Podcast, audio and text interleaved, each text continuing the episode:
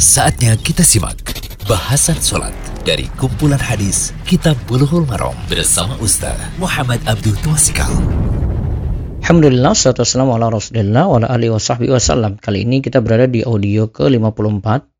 Masih dalam kitab Bulughul Maram, kitab sholat tentang syarat-syarat sholat.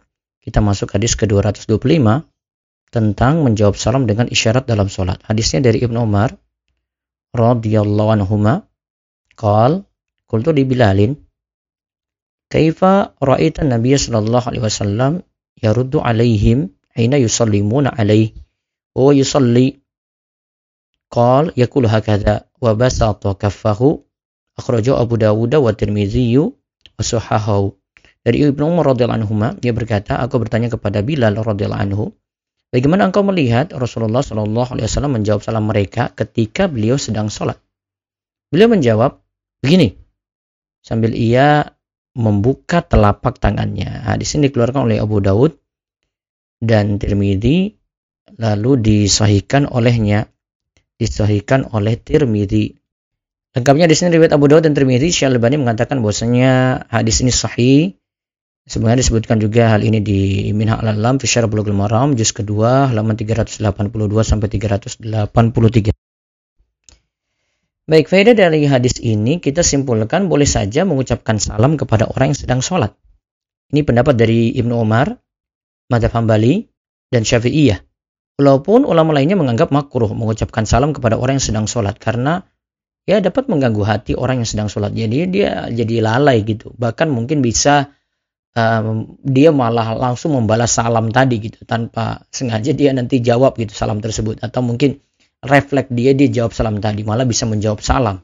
Sehingga ada kalam di situ ada percakapan.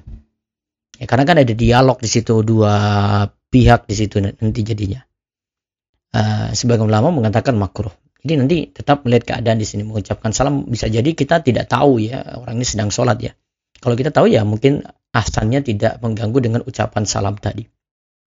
Yang kedua orang yang sedang sholat membalas salam dengan isyarat membuka telapak tangan yang ketiga, memberi isyarat dalam sholat tidaklah membatalkan sholat walaupun isyarat itu mafhumah yaitu mudah dipahami, sesuatu yang dipahami.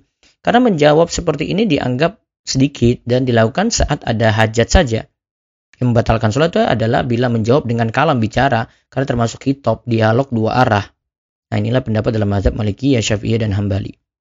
Kemudian yang keempat, memberi isyarat ini bisa dengan telapak tangan, bisa dengan jari telunjuk, Ya, antara dua ini bisa. Adapun beri isyarat dengan kepala, misalnya dengan anggukan kepala gitu. Kalau kita lagi sholat, beri isyarat pada orang untuk ingatkan kita dalam sholat. Walau alam ini yang lebih kuat berasal dari hadis yang lemah. Jadi yang lebih bagus ya dengan syarat telapak tangan atau jari telunjuk. Atau e, pada pembahasan sebelumnya kita lihat bisa dengan ucapan tasbih subhanallah. Atau tasbih dengan menepuk telapak tangan untuk wanita. Allahu a'lam. Demikian Bahasan Sholat dari kumpulan hadis Kitab Buluhul Marom bersama Ustaz Muhammad Abdul Tuasikal.